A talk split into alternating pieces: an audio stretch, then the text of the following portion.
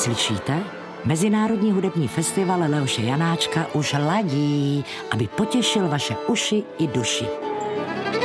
Abyste se naladili i vy, připravili jsme pro vás ochutnávku ze zákulisí s osobnostmi spjatými s festivalem, rozprávy o životě, Dagmar Misařová. Malé rozhovory o velké hudbě. S Davidem Marečkem. Dobrý den, pěkně vás zdravím. Dobrý den. Jste ředitelem České filharmonie, jste pedagogem, klavíristou. Proč to u vás klavír vyhrál? Za to může můj dědeček, který byl sám amatérský, ale vynikající klavírista.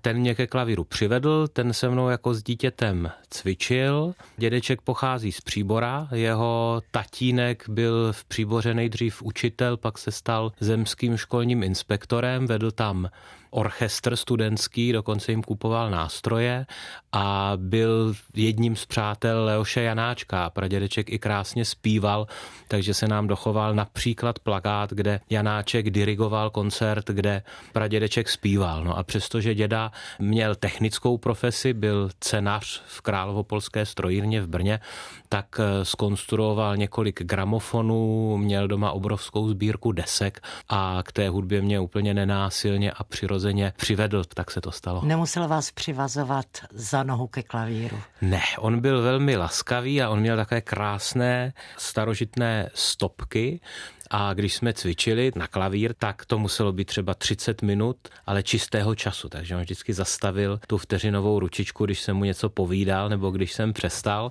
Tak bylo to striktní, ale bylo to velmi milé a rád a moc a často na to vzpomínám.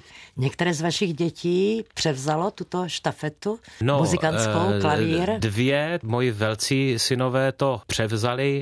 Nejstarší syn Filip, kterému je 20 let, vystudoval nebo vyučil se klavírním technikem, což je obor, který se takhle komplexně studuje v Rakousku nebo v Německu. On tedy... A to se učí vlastně stavět ten nástroj? Ano, jako klavírní technik musí umět podle sluchu koncertně naladit klavír, takže musí být vynikajícím ladičem, ale zároveň ho musí umět jakkoliv zregulovat a musí ho umět i postavit nebo kompletně zrekonstruovat. To je bohužel povolání, které za komunismu u nás padlo, protože nevidomí a slabozrací byli cvičeni na ladiče, což je ta krásná a dobrá část příběhu, protože máme spoustu fakt vynikajících ladičů, ale tím pádem ti, kdo neměli problém se zrakem žádný, tak byli cvičeni na techniky, ale už neuměli ladit.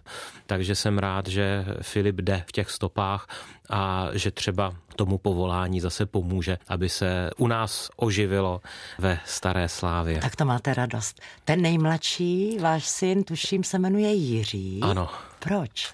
No, protože v té době už jsem byl ve Filharmonii a jmenuje se tak po Jiřím Bělohlávkovi.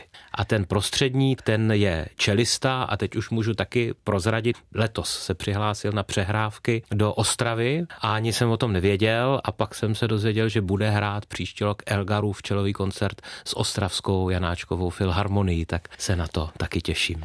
Na letošním ročníku Mezinárodního hudebního festivalu Leoše Janáčka se představí Česká filharmonie v katedrále Božského spasitele. Bude dirigovat prezident festivalu Tomáš Netopil Stabat Mater. V chrámech nebo v jakékoliv sakrální prostoře bývá problém, že ta akustika je příliš bohatá, že opravdu to zní dlouho. Někdy muzikanti s nadsázkou říkají, že když tam přijdete druhý den, tak to ještě slyšíte, ten koncert, ale samozřejmě Dvořákovo Stabat Mater se do chrámu hodí a když jsme vzpomínali na Jiřího Bělohlávka, tak když zemřel v tom roce 2000 2017, tak Stabat Mater bylo dílo, jímž se Česká filharmonie s ním rozloučila. Tehdy ho dirigoval Jakub Hruša, což je náš hlavní hostující dirigent, stejně jako Tomáš Netopil, takže teď se to vrací obloukem do té dvojice naší hlavní a s Tomášem Netopilem jsme rádi, že zrovna v tomhle prostoru můžeme Stabat Mater uvést.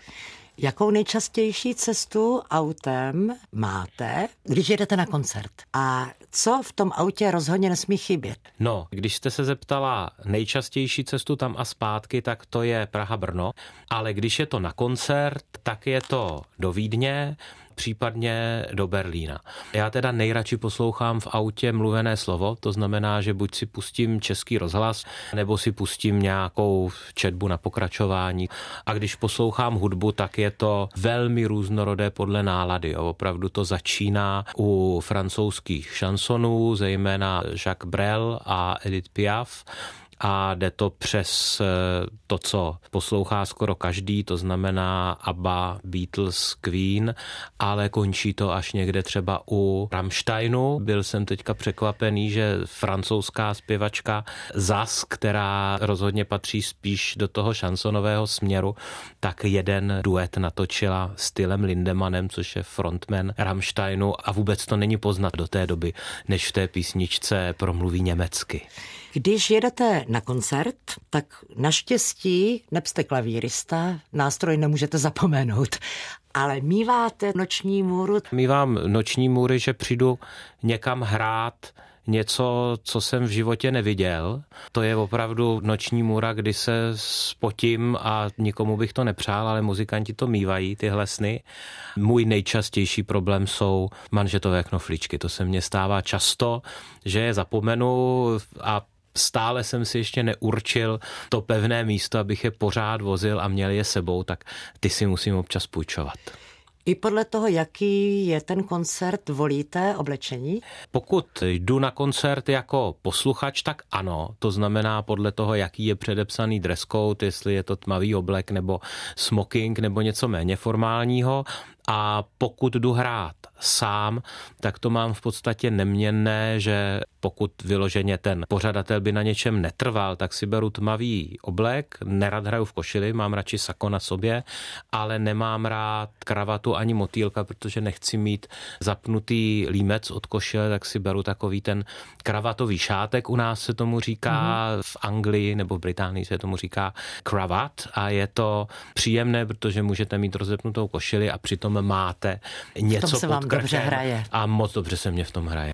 A ponožky barevné nebo boty? Jo, to Jste je, extravagantní? ne, to je vynikající otázka, protože já jsem roky odolával barevným ponožkám, říkal jsem, že v tomhle jsem konzervativní, nedodržoval jsem nikdy dress code u smokingu, který je předepsaný jako black tie, ale občas si beru barevný motýlek ke smokingu, ne vždycky černý.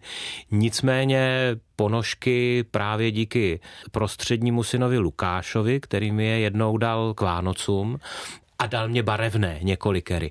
Tak od té doby jsem je začal nosit a jeden můj kamarád, který je vynikajícím umělcem a zároveň se vyzná v módě, tak právě říkal, že ten motýlek by měl být striktní, ale kapesník a ponožky jsou ponechány kreativitě, takže občas už Tam si tu kreativitu vyřádíte. dovolím. Příští rok na Mezinárodním hudebním festivalu Leoše Janáčka budete účinkovat s koncertním mistrem České filharmonie Jirkou Vodičkou. Co to bude? Bude to dvořák. My jsme s Jirkou se domluvili, že natočíme kompletní dvořákovo dílo pro house a klavír. Ono toho není moc, jsou to taková dvě CDčka. Jsou to krásné věci, sonatína, mazurek, romance, romantické kusy, tedy jednak ty, co se hrají, ty, co jsou známé, co jsem teď vyjmenoval, ale pak třeba sonáta, která se skoro nehraje. Přitom je to strašná škoda, protože je to takový Brahms, malinko, hudebně. Je to obtížné dílo na to postavit ho nějak. Už jsme ho hráli minulý rok v prosinci poprvé a nevím, co přesně vybereme do Ostravy, protože pan ředitel Javůrek v tom bude mít velké slovo, co si bude přát na ten koncert, ale zcela jistě bude dvořákovský od A do Z a moc se na to těšíme. To jste mě potěšil, že vaše kořeny jsou v příboře. Co tak Ostrava, jestli se tam stýkají nějak nitky vašich přátelství? No, stýkají se tam nitky těch hudebních přátelství, ať je to Ivo Kahánek, klavírista, Honza Martiník, basista nebo Jirka Vodička. Z Loňska mám jednu divokou příhodu, kterých už moc nemývám kdy jsem byl v porotě soutěže o cenu Beethovenova Hradce, ta byla přesunutá do Opavy a finále bylo v Ostravě. Takže jsme se přesouvali posledním vlakem z Opavy, byl tam ještě Lukáš Klánský jako pedagog a studenti. A usoudili jsme, že si dáme jedno pivo, tak jsme byli na Stodolní, no a pak se to nějak protáhlo, povídali jsme, popíjeli jsme, no a najednou byly asi čtyři ráno. A když jsme vyšli z toho baru, který už nutně musel zavřít, a venku svítalo, tak jsem si říkal, no tak co budeme dělat, jo? když takhle půjdeme spát, tak nám bude akorát špatně, tak jsem navrhl té skupině, že jestli by někdo nešel na Lisou horu. Všichni mě řekli, že jsem totální blázen, kromě jednoho z těch studentů, takže všichni šli spát a my jsme skutečně se vydali taxíkem do Malenovic, vyrazili jsme na tu Lisou horu, tam jsme přišli už ne na východ slunce, ale na to, aby se otevřela Bezručova chata, aby jsme si tam dali párek k snídani, tak to ano. No a pak jsme se vrátili dolů a den mohl začít. Tak to je moje poslední divočejší vzpomínka na Ostravu. Tak se na vás v Ostravě těšíme. Mějte se hezky. Naschledanou. Děkujeme. Naschledanou.